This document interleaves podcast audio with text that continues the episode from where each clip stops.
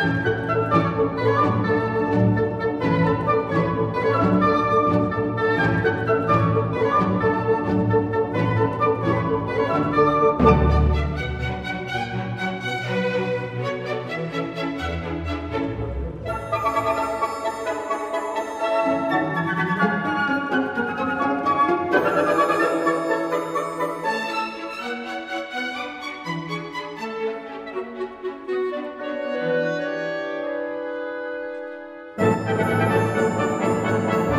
Serralves estará para o Porto como o CCB, o Centro Cultural de Belém, está para Lisboa. Mutatis mutandis, a resposta positiva poderá ser dada e consentida pelas entidades que gerem estes lugares de cultura. Encontros com o Património fixa-se hoje na capital do Norte, seduzido pelas cores do outono em Serralves na casa sede da fundação com o mesmo nome, porventura um dos melhores exemplos do movimento Art Deco na Europa do século XX. No museu, obra do arquiteto Cisa Vieira, a estrutura museológica mais visitada do país.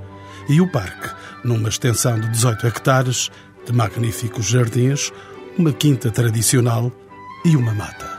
Chegado ao coração do Porto, aqui em Serralves, tenho o privilégio de conhecer de perto estes lugares pela mão da economista Odete Patrício, de 53 anos, diretora-geral há 17 desta Fundação de Serralves, da arquiteta paisagista Teresa Marques, de 44 anos, docente na Faculdade de Ciências da Universidade do Porto, do arquiteto Jorge Figueira, de 43 anos, crítico de arquitetura a lecionar na Universidade de Coimbra, e de André Tavares, de 32 anos, arquiteto pela Universidade do Porto e docente na Universidade do Minho, em Guimarães.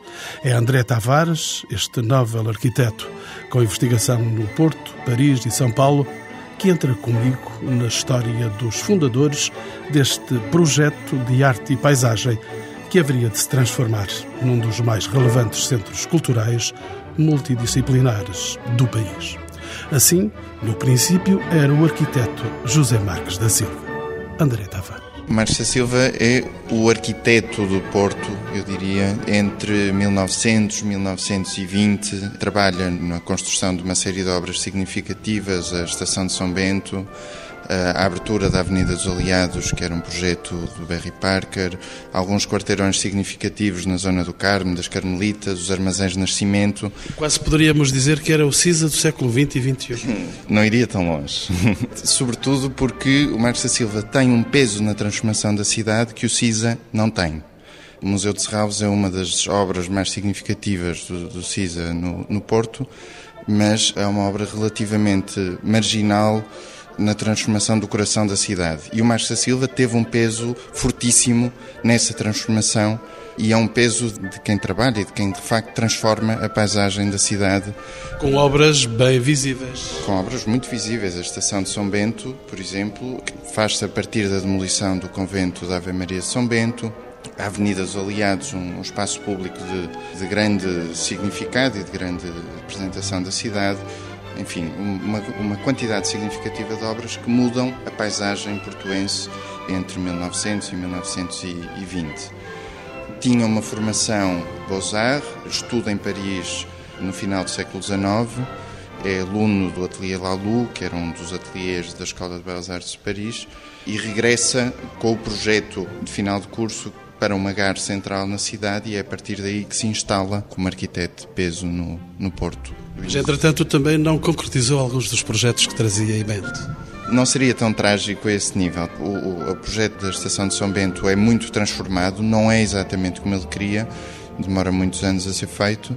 E há outros projetos que faz e que não são construídos, mas isso faz parte da vida de um arquiteto. Não? Concretamente, o Liceu Nacional Infanta Dona Maria, em Coimbra, que está nestes dias na Beira. Sim, isso é uma obra. Mas...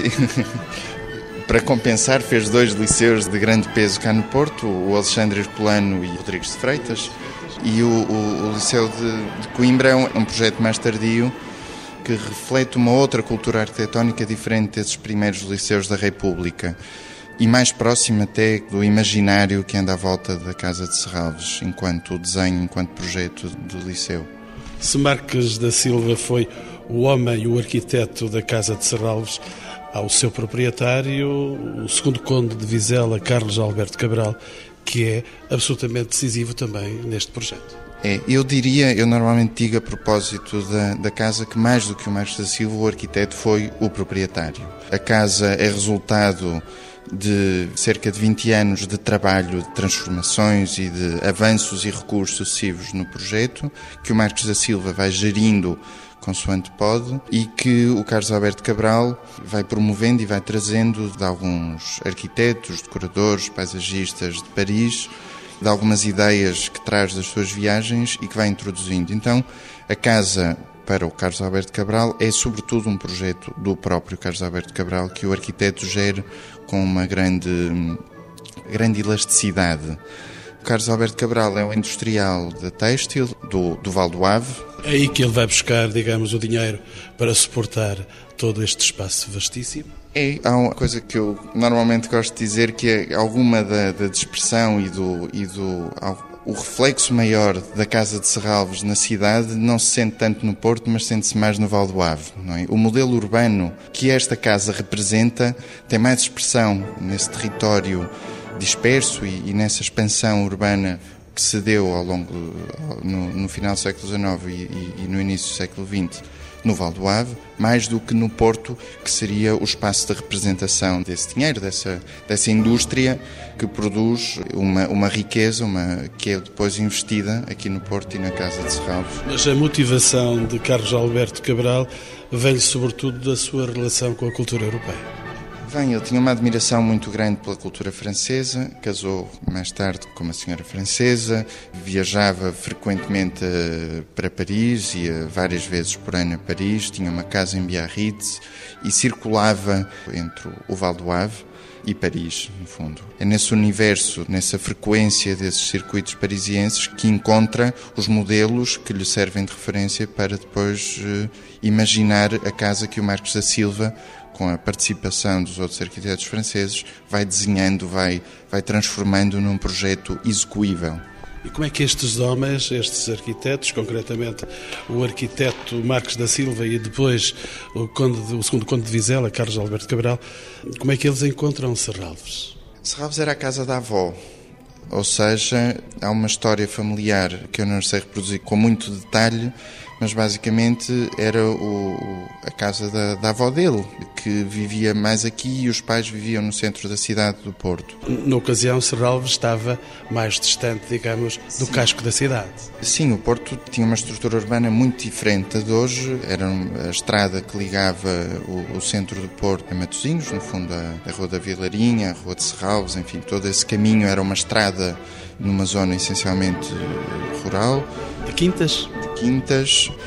Serralves não era bem uma quinta, era uma pequena propriedade neste contexto, que depois o Carlos Alberto Cabral vai herdar e que vai ampliar, fazendo uma série de aquisições sucessivas que lhe permitem angariar uma parcela de terreno pelo somatório de várias que tem um peso muito, eu diria, estranho no contexto das parcelas urbanas da cidade do Porto. Isso é que vai condicionar depois a construção e a reconstrução da casa? Vai condicionar sobretudo o jardim, vai condicionar sobretudo a, a dimensão e a, e a ambição do espaço do jardim que faz parte da casa. No fundo, a casa, desde o início, é imaginada como uma casa muito articulada com o jardim, ou seja, este parterre lateral que estamos aqui a ver é mais um compartimento da casa, só que é exterior e não interior.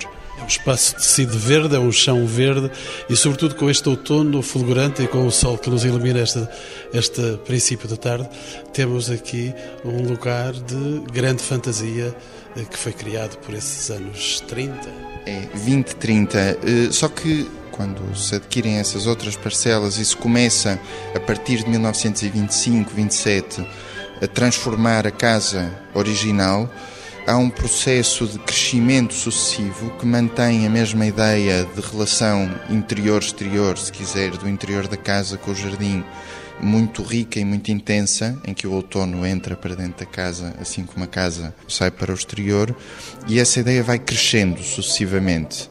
Ou seja, há uma casa e uma capela, a casa começa a crescer para um lado, depois esse crescimento é, é demolido e é reconstruído e é ainda é mais aumentado, e assim sucessivamente. A certa altura, há um embrulho, digamos, uma espécie de camuflagem que absorve a casa e a capela numa só unidade, que é um pouco aquilo que vamos vendo hoje, que depois é outra vez demolida e que depois é outra vez reconstruída, e todo esse processo demora 15, 20, 20 anos, eu diria, de transformação e passa-se de facto ao longo dos anos 20, 30. E são os anos 30 que marcam, eh, sob o ponto de vista arquitetónico, este lugar.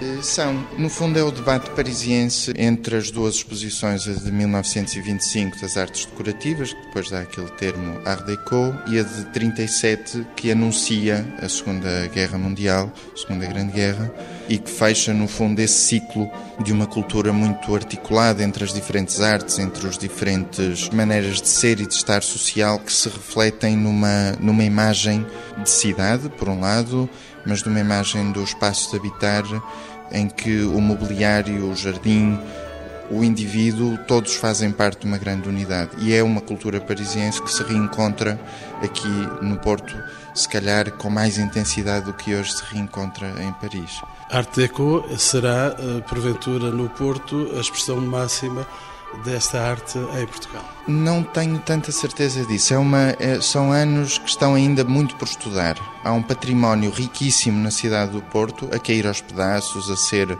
demolido. Disse a cair aos pedaços? Disse, disse. Porque, repara, os, os edifícios, a maior parte, são construídos em betão desse, desse período. No fundo, o ferro dilata quando se começa a desfazer e saltam, literalmente, saltam pedaços dessas casas, saltam pedaços desse, dessa arquitetura e às vezes com perigo para os transeuntes. Mais do que perigo para o património, perigo para as pessoas que circulam na rua. E esses saltos são passos continuados?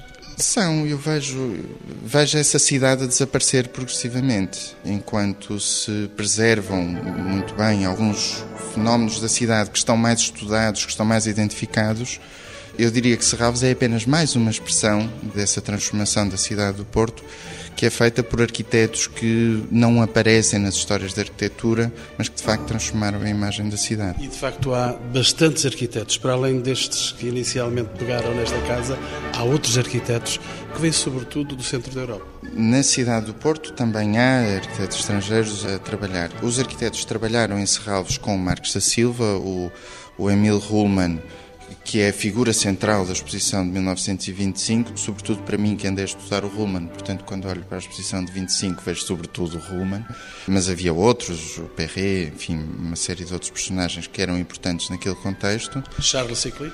O Charles Sicli é um, é um outro personagem que tem um peso decisivo na, na imagem da casa. Há uma série de desenhos dos alçados da casa que terminam, no fundo, a, a imagem da Casa de Serralves que passou cá no Porto, eh, fugido da guerra nos anos 40, diz-se que esteve cá antes de emigrar para Nova York, onde acabou por morrer.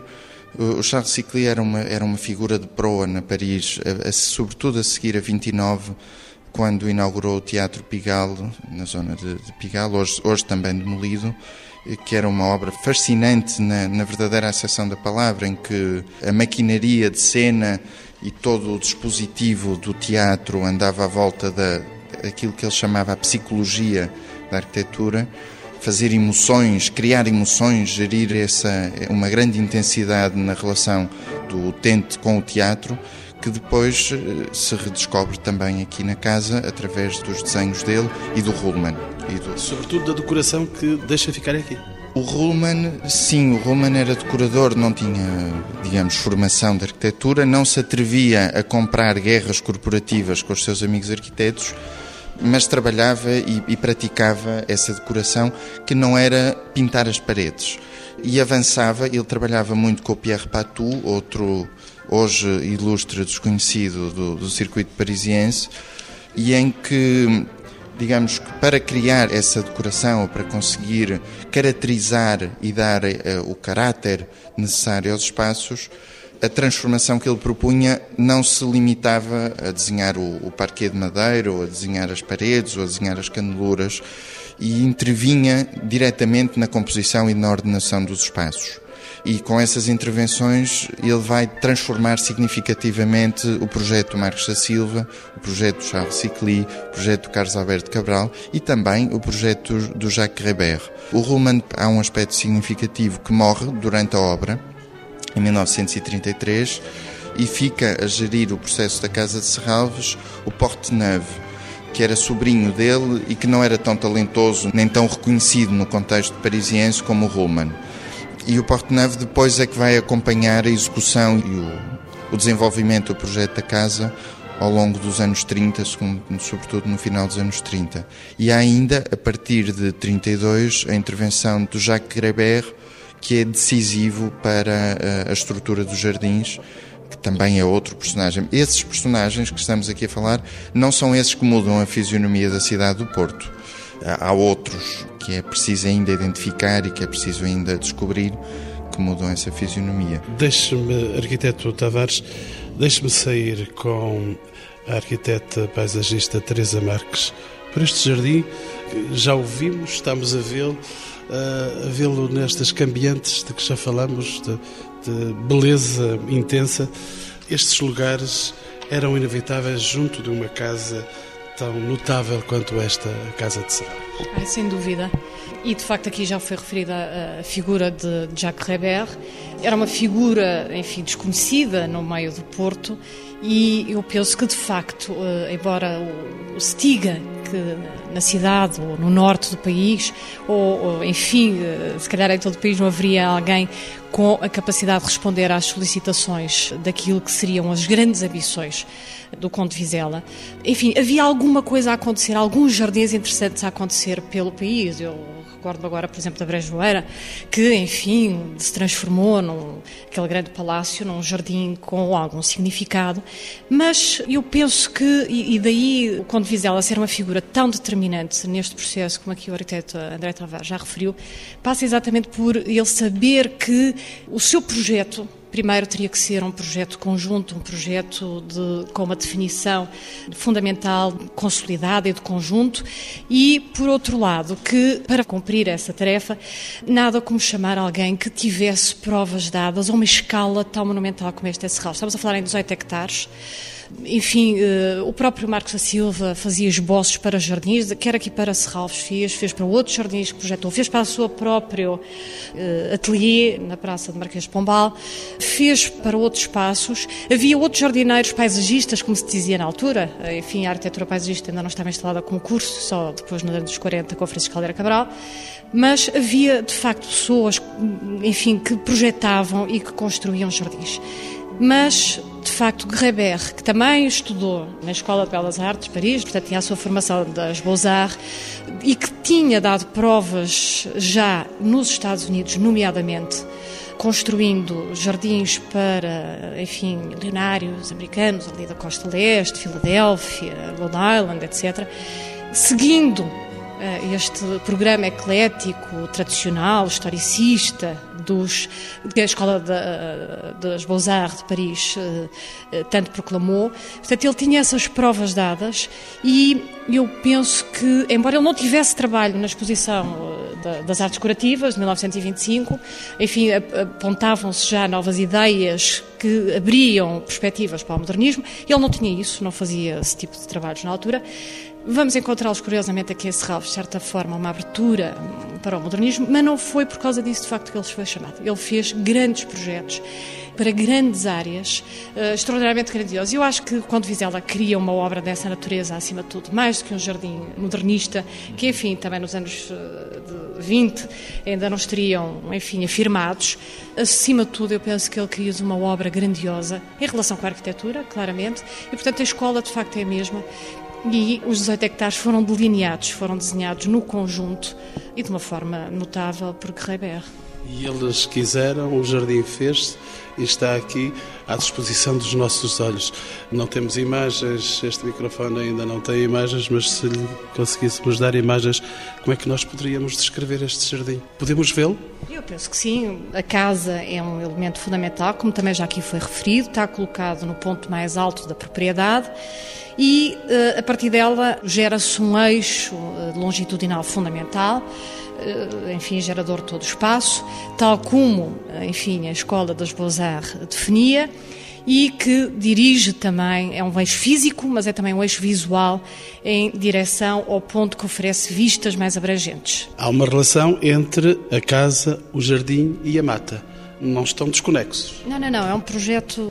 Embora nós não tenhamos, eu tenho que fazer aqui esta ressalva, o projeto completo de Jacques Rabert para, o, para todo o parque. Nós temos algumas plantas, poucas, infelizmente, datadas de 1932, de Jacques Rabert. O que é certo é que em 39 foi feito um levantamento de toda a propriedade, que demonstra que, de facto, as poucas peças desenhadas que, eh, enfim, pelo menos subsistem aqui na Casa de Serralves, dessa data, foram implementadas. E há, de facto, esses eixos geradores. Há um outro eixo transversal também, como, enfim, o formulário destes jardins neoclassicistas, chamemos-lhe assim, previam. Portanto, há um outro eixo longitudinal fundamental que coincide com a famosa Avenida dos Liquidâmbares Serralves. Portanto, há aqui um, uma estrutura fundamental que foi implementada e todos os jardins, porque depois há jardins em compartimentos, se submetem a esses eixos e há uma mata que já existiria, assim como um lago romântico, eh, claramente oitocentista, embora ainda se continuassem a fazer esses lagos no, início do século XX, mas aquele lago já existiria numa das tais parcelas de terreno que eh, constituíam a propriedade de Conde Vizela, e aqui eu reforço esta ideia fundamental de Conde Vizela ter comprado mais propriedades, há aqui um esforço notável fundiário de aumentar a área eh, inicial e, portanto, permitir fazer este projeto grandioso. E, portanto, esse lago foi incluído no eixo principal da casa, que está exposta a sul, e, portanto, à medida que nós vamos percorrendo quer um eixo, quer o outro eixo, vamos encontrando uma sucessão de cenários que também se distribuem por diferentes terraços, portanto, por diferentes níveis eh, topográficos, também uma das características eh, desejáveis para estes jardins, e, portanto, vai havendo também uma diversidade muito interessante, desde jardins formais ao jardim romântico, ao seu lago, eh, portanto, de formas mais naturalizadas. Com uma grande diversidade de espécies. Eh, vegetais, sim, com certeza. Muitas herdadas já da casa original do próprio Lago Romântico, mas o Conde Vizela, através de Kleber, introduziram aqui espécies notáveis, muitas delas de origem americana, que hoje fazem as delícias dos visitantes e que, enfim, até se começam a tornar mais populares, não só na cidade do Porto, mas um pouco por todo o lado, que são, nomeadamente, os liquidambas, que são tal como o tulipeiro, uma outra espécie também, que, enfim, que é aqui um, um ícone, eh, de Serralves, que é o castanheiro da Índia, esse muito mais usado em França. Portanto, há assim uma, não, não, são as espécies talvez mais tradicionais dos jardins do Porto até essa data, embora o exotismo seja uma característica, claro, do, do século XIX e continuou nas primeiras décadas do século XX. As espécies mais emblemáticas, nomeadamente os taquidâmbaros, os castanheiros da Índia, que definem as grandes alamedas mais próximas da casa também, e portanto são assim os cartões de visita de Serralves, são espécies claramente associadas a este projeto embora já se conhecesse no século XIX. O tulipeiro, por exemplo, que era chamada árvore de ponto, porque floria na altura dos, do, do, dos exames em, na Universidade de Coimbra, etc. Portanto, havia, de facto, já muitas espécies em Portugal. Mas aqui há uma afirmação, claramente, da força que até as cores do outono, que nós agora estamos a ver, belíssimas, que a vegetação norte-americana veio reforçar aqui no Parque de Serralves. Olhar este mundo de beleza que nos envolve neste princípio de tarde, poderíamos dizer, eh, arquiteta Teresa Marques, que este conjunto paisagístico é tão singular em si próprio que constitui uma referência em Portugal? Sem dúvida, e por várias razões. Algumas já as fui explanando de alguma forma. Há outros fatores. Este esforço fundiário e o ordenamento de uma quinta, isto é uma quinta, não é? Isto é uma quinta de recreio. Nesta fase entre duas guerras eh, e numa altura em que, de facto, essas, esse tipo de, de, de iniciativas se tornavam mais raras, enfim, torna particularmente notável. A sua integridade, ela permaneceu íntegra, una, até à atualidade.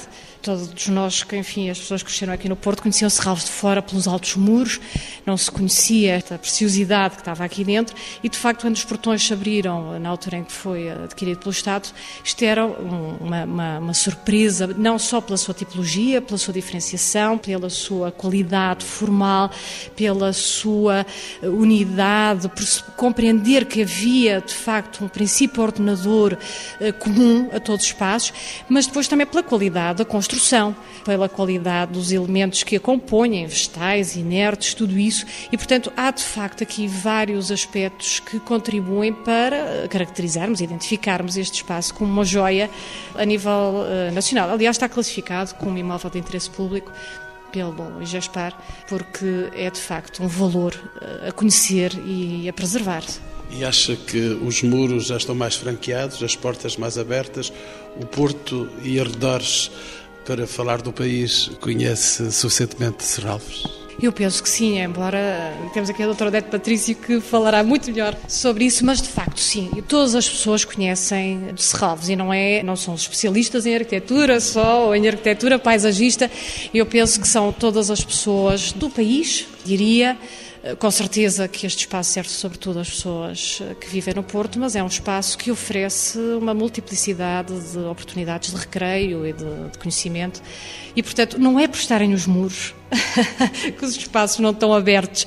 Os muros fazem parte da identidade desta quinta, da, sua definição como espaço de recreio, como pelo seu caráter privado, que de certa forma ainda mantém, eh, reforça esse princípio fundamental que é o da quinta, enfim, de um espaço familiar que, eh, enfim, houve uma altura, pelas mais diversas circunstâncias, teve que ser aberto a, a todos. Eu penso que, enfim, é um privilégio para a cidade poder hoje ter este, este espaço e poder abri-lo às pessoas. E eu já vou falar com a doutora Odete Patrícia, ela é a diretora-geral da Fundação de Serralves, mas antes quero introduzir aqui uma figura essencial nesta nossa conversa, que é falar de Cisa Vieira. E é Jorge Figueira, ele é arquiteto crítico de arquitetura, é um especialista em Cisa, ser arquiteto. Cisa era o homem que faltava a Serralves? Bom, foi sem dúvida um encontro muito bem sucedido, não é? prová-lo, temos, eh, enfim, o facto da, da Fundação de Serralves ser um sucesso público, um sucesso nacional e também internacional. E, portanto, no fundo, juntaram-se vários níveis de riqueza, desde o parque propriamente dito, até a Casa de Serralves, até o Museu de Serralves, e depois a programação do museu, não é? Porque não há arquitetura que sobreviva sem uma boa programação, sem um bom dono de obra.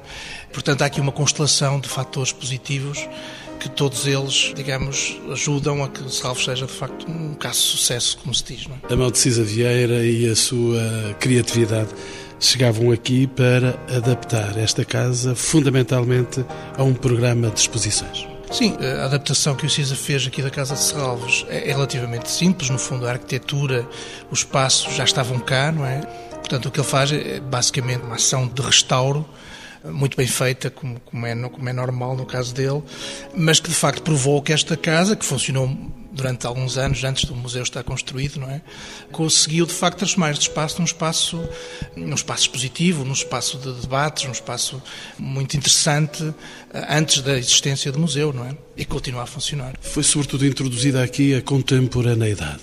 Essa é uma das designações eh, e definições de Serral. Sim, digamos que o parque, como a Teresa já falou, já em si tinha elementos de, de modernidade, este edifício, a Casa de Salvos, também tem elementos, grandes elementos de modernidade e depois o edifício do museu, obviamente, que é um gesto de uma contemporaneidade muito própria, que é aquela da arquitetura do CISA. Eu chamava a atenção pelo seguinte: o problema que se coloca para um arquiteto hoje em dia, e provavelmente já há algumas décadas, é, tendo em conta os vários estilos, as várias modas, as várias formas de fazer arquitetura, como é que se levanta um edifício, como é que se projeta um edifício. O CISA resolveu este problema de forma muito sábia desde os anos 60, desde os anos 70. E a chave dele é, quase sempre sem, sem alterações, no fundo estabelecer um diálogo com elementos de ordem uh, pré-existente. Seja com edifícios que pré-existem à sua intervenção, ou, no caso de não haver nada nem envolvente, como é o caso, por exemplo, da Fundação Iberia Camargo em Porto Alegre, fazer um diálogo com a cultura, neste caso com a cultura moderna brasileira.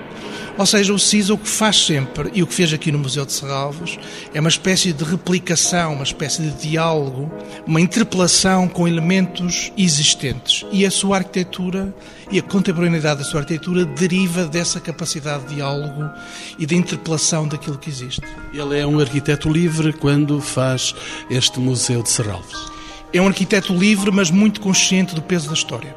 Ou seja, a liberdade que se tinha nos anos 20 e nos anos 30 não é a liberdade que se tem nos anos 80 ou nos anos 90. Nos anos 80 ou 90, o peso da história, o peso dos sucessos e fracassos da história contam muito. E o CISA, quando estabelece no Museu de Serralves um diálogo, às vezes até quase direto, quase explícito, com a Casa de Serralves, com a arquitetura da Casa de Serralves, está a mostrar que tem esse conhecimento da história. Está a mostrar uma espécie de modéstia, que é a modéstia de não ter a arrogância de pensar que vai inventar aquilo que já foi muito experimentado e muito testado ao longo do século XX. Porque a Casa de Serralves é a alma mater deste lugar. De acordo, e que encontrou agora uma alma gêmea no Museu de Serralves, não é? Porque, de facto, repara, há aqui coisas muito interessantes que eu posso tentar rapidamente descrever. A relação com a paisagem. Ambos os edifícios têm uma relação estudada e, e, intencional com a paisagem. Aliás, o que provoca críticas e problemas para os conhecidos, para os curadores, para os comissários das exposições de Serralves. Enfim, há alguma polémica à volta disso, como é natural. Mas a relação que existe na Casa de Salvos com a paisagem é uma relação do caráter monumental, axial, de grande abertura. Ora, no Museu de Serralves, no edifício de Cisa, existe também essa relação com a paisagem, mas ela é uma relação mais oblíqua, mais orgânica, mais enigmática, o que obviamente remete para um tempo diferente, que é o tempo do Museu de Serralves. De resto, há depois elementos de domesticidade quase palaciana que o Museu de Serralves também transporta, transporta da Casa de Serralves. Eu penso que o átrio é um desses elementos. Ou seja, o próprio núcleo de entrada do edifício do Museu de Serralves tem um caráter familiar, tem um caráter doméstico que remete, do meu ponto de vista, diretamente para a Casa de Serralves. A investigação e, e a criatividade do arquiteto Cisa Vieira eh, não faz esquecer que ele é um homem do Norte, é originário daqui, daí que sendo um homem de todo o universo e um arquiteto de todo o mundo, ele é um homem do Norte que faz uma obra emblemática também aqui na cidade do Porto. Sem dúvida que é um homem do Norte, sem dúvida que ele reivindica isso também como sendo, como dizia, um homem da Europa e um homem do mundo, não é? Penso que há um certo orgulho neste paradoxo muito bonito no Porto, que é uma espécie de provincianismo universalista, ou seja, uma espécie de mistura de um apelo à terra que não se deixa inibir por outros apelos, não é? E por outros gestos de modernidade, como é esta Casa Serralves, como foi o Palácio Cristal, como, como é o Manel de Oliveira, como é a Agostina Bessa Luís. Portanto, eu penso que encontramos nestas personagens essa mistura muito deliciosa de um certo provincianismo, de um certo bairrismo até, com elementos de grande modernidade e de grande cosmopolitismo. Apetece-me perguntar-lhe, arquiteto Jorge Figueira, se Serralves não é o contraponto com o CCB da grande capital. Eu penso que é muito interessante isso, não é? Porque no fundo são duas instituições que mostram, que no fundo significam ou refletem duas visões do Estado, não é? Como sabemos, o CCB é essencialmente uma operação eh, feita pelo Estado português, não é? E o Museu de Serralves é uma operação, uma iniciativa, digamos, da sociedade civil, obviamente muito apoiada em bom momento pelo Estado português. Portanto, de facto, são aqui também duas sociedades ou duas visões políticas até do país e da relação com a cultura que se podem estabelecer. Uma é no CCB, que, é o, que vem de cima para baixo, digamos assim, e em Serralves, que vem de baixo para cima. Eu penso que não se excluem uma à outra. Penso que são as duas importantes. Agora, podemos e devemos fazer uma análise dos sucessos relativos de cada uma das duas instituições e tirar algumas conclusões à volta disso. Doutor Odete Patrício Serralves o CCB do Norte? Bom, não diria isso porque cada entidade ou cada instituição tem a sua identidade e o CCB tem a sua identidade e nós temos a nossa identidade. Eu entendo que não há concorrência entre instituições culturais, ao contrário do mundo empresarial em que há concorrência e a concorrência é sempre salutar. Na minha concepção, não há propriamente concorrência, há é conjugação, ou seja, quanto mais instituições culturais houver, quanto mais oferta cultural houver, mais públicos se criam, mais dinâmicas se criam e ficamos todos a ganhar. Diremos que é uma win-win situation. Entretanto, a doutora Odete Patrício é a diretora-geral da Fundação de Serralves e eh, gera necessariamente eh, estes diversos valores, sobretudo quando surge a Fundação de Serralves. Ela chegava com que objetivos? Bom, Serralves, eu gosto de dizer que Serralves é uma história feliz e em Portugal nós temos tendência para olhar muitas vezes para os exemplos menos felizes, mas também há exemplos felizes. Serralves Diríamos que então todos os portugueses são felizes em Serralves. Pelo menos nós tentamos criar as condições para que tenham uma experiência enriquecedora, mas ao mesmo tempo uma experiência prazenteira que tenha uma componente de bem-estar e de ludicidade e não só a componente mais séria, pedagógica, mais ligada às artes. Mas Serralves, de facto, é uma história feliz porque no fim dos anos 80, meados dos anos 80, há uma propriedade que está disponível no mercado para ser vendida, muitíssimo bem preservada, como já salientou a arquiteta Teresa Marques, que teve a sorte de ter dois proprietários que, de facto, e principalmente o segundo, o Delfim Ferreira, teve o cuidado de preservar e não estragar. E, portanto, em meados dos anos 80, e é bom salientar, eu digo isso com muita estima, a doutora Teresa Gouveia, secretária de Estado da Cultura, teve a visão estratégica de considerar que este belíssimo património não podia ser retalhado e vendido em talhões para um desenvolvimento imobiliário. E, portanto, o Estado compra a Quinta de Serralves em 1987 e, a partir daí, foi gizado um, um plano de criação da Fundação. A Fundação é, portanto, uma fundação privada, de direito privado, embora tenha sido da iniciativa do Estado, mas o Estado teve a elegância, digamos, de perceber que o melhor modelo de gestão para a Fundação de Serralves seria uma fundação de direito privado. E no início, em 1989, foi criada a fundação com cerca de 50 entidades privadas, essencialmente empresas, e portanto foi constituída e abriu as portas ao público em 1988, até antes de ser fundação, e depois em 89 é criada a fundação. Portanto, Serralves, a partir daí, digamos, o seu pretexto, se quiser, e já que estamos num programa sobre património, o pretexto de Serralves, de facto, foi o património. Foi este património fantástico que existia, e eu não me esqueço da memória que tenho da primeira visita em Serralves, talvez ainda em 89 ou 90, e realmente a sensação de encantamento.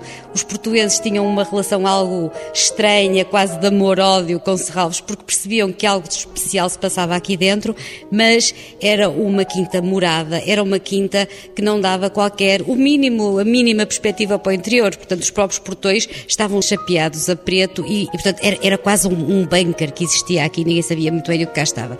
E quando em 88 se abrem as portas, a sensação de encantamento foi foi fantástica, é algo que eu, é uma experiência marcante que nunca mais se esquece e eu nunca mais me esqueci disso. E já lá vão 20 anos. E já lá vão 20 anos. Nós celebramos isso este ano, eh, fizemos uma pequena celebração da abertura e para o ano vamos fazer uma grande comemoração dos 20 anos da Fundação que merece e já agora dos 10 anos do museu, que coincide, aliás, foi em 89 abriu a Fundação, em 99 inaugurou o museu e em 2009 nós vamos comemorar isso tudo.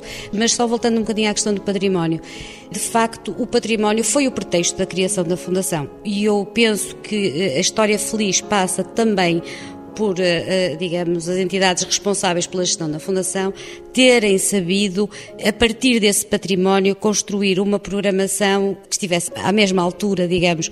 Há aqui um, o património só por si pode ser muito, muito interessante, mas não chega. E o... Mas é preciso criar aliciantes para que o, o público venha até aqui este canto da cidade. Exatamente, e é preciso criar expectativa, é preciso criar a novidade e é preciso dinamizar o património. O património só por si não pode estar de porta aberta e, e bastar-se a si próprio. O património faz sentido se tiver uma, uma programação que o enalteça e que chame a atenção das pessoas. É muito curioso, por exemplo, em relação ao museu, e isso era um dos aspectos que o arquiteto Cisa no início reagia. Eu acho que o arquiteto Cisa, depois destes 10 anos de experiência connosco, já encara a situação de outra forma, se ele me permite dizer isto. Mas uma das coisas, por exemplo, que no museu acontece é que o museu, para cada exposição, se reconfigura. O arquiteto Cisa fez um museu fantástico, com uns espaços lindíssimos, e são espaços suficientemente amplos e flexíveis, de certa forma, para que possa ser reconfigurada cada exposição. E, portanto, de cada vez, de cada ciclo de três em três meses de exposições que nós fazemos, o museu é diferente e, portanto, a visita é diferente. O museu é o lugar de vanguarda de Serralves. É, sem dúvida, mas não só. Nós temos dois pilares, aliás, é muito curioso porque quem ler a nossa missão vê até que ponto o património nos influencia, porque a nossa missão, de facto, é a sensibilização da comunidade para a arte contemporânea e para o ambiente, através do museu e através do parque. Portanto, mesmo na definição da missão da Fundação, a questão patrimonial é basilar, ou seja, nós fazemos o que fazemos porque temos o património que temos e tentamos, através desse património, património, construir uma programação. O museu, enquanto base, digamos, infraestrutura absolutamente essencial para as atividades ligadas à arte contemporânea e também às artes performativas, também temos um auditório, também do arquiteto Cisa, que é uma peça belíssima, belíssima, que se calhar os nossos visitantes conhecem menos bem e é uma pena porque é das áreas, de facto, em que se nota a genialidade do arquiteto Cisa e temos depois um, este parque magnífico, este parque que é mais do que um parque, porque é um conjunto de espaços diferenciados, onde nós tentamos transmitir e, digamos, e sensibilizar para as questões ligadas à cidadania ambiental, não só à educação ambiental em sentido estrito, mas aquilo que é o património dito natural, enfim, já não é tão natural quanto isso, é trabalhado, mas, mas ligadas às questões do ambiente e, e da percepção e do respeito pelas questões ambientais. Sei que esta casa, para além de mecenas que lhe dão, de certo modo, a seiva da continuidade, tem também um lugar de atenção privilegiada para com a gente nova, é verdade?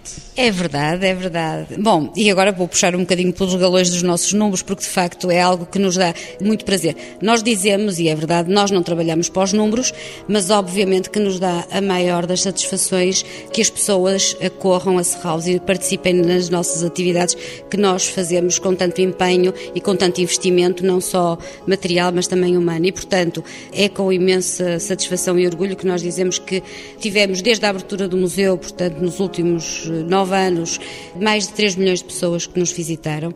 Este ano devemos fechar o ano com cerca de 400 mil visitantes, dos quais 100 mil são precisamente crianças e jovens, que são acolhidos pelo serviço educativo. Portanto, nestes 100 mil não estou a contar os jovens individuais que vêm em visita própria, mas as nossas atividades do serviço educativo, que passam por oficinas, por visitas, por uma série de iniciativas, acolheram mais mais uh, à volta de 100 mil, de 100 mil crianças e jovens. Portanto, nós temos todo o apreço por todo tipo de públicos e por todos os escalões etários, mas obviamente que entendemos que as crianças e os jovens são o público mais uh, apetente e mais aberto e, no fundo, estamos a constituir os públicos do futuro. Portanto, daí a nossa preocupação. Mas fazemos, como nós costumamos dizer, uh, até no Serralves em Festa, nós procuramos ter uma oferta para todos. Procuramos que, que todas as, todos os nossos visitantes, independentemente da formação académica, das posses que tenham e da idade, encontrem a Serralves um motivo de visita. Nós existimos para prestar um serviço à comunidade.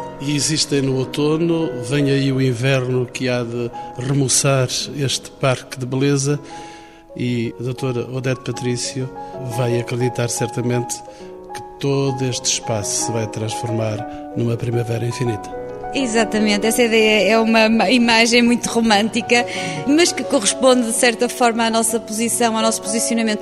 Eu acho que uma das razões por que Serralves, e eu digo que é uma história feliz, é porque as pessoas que trabalham aqui, eh, a começar por mim e, a acabar, se calhar, no, no nosso segurança que está ao portão, penso que deixa muito boas experiências a quem cá trabalha. Acho que a experiência feliz também passa pelo entusiasmo que todos nós temos em Serralves por este projeto.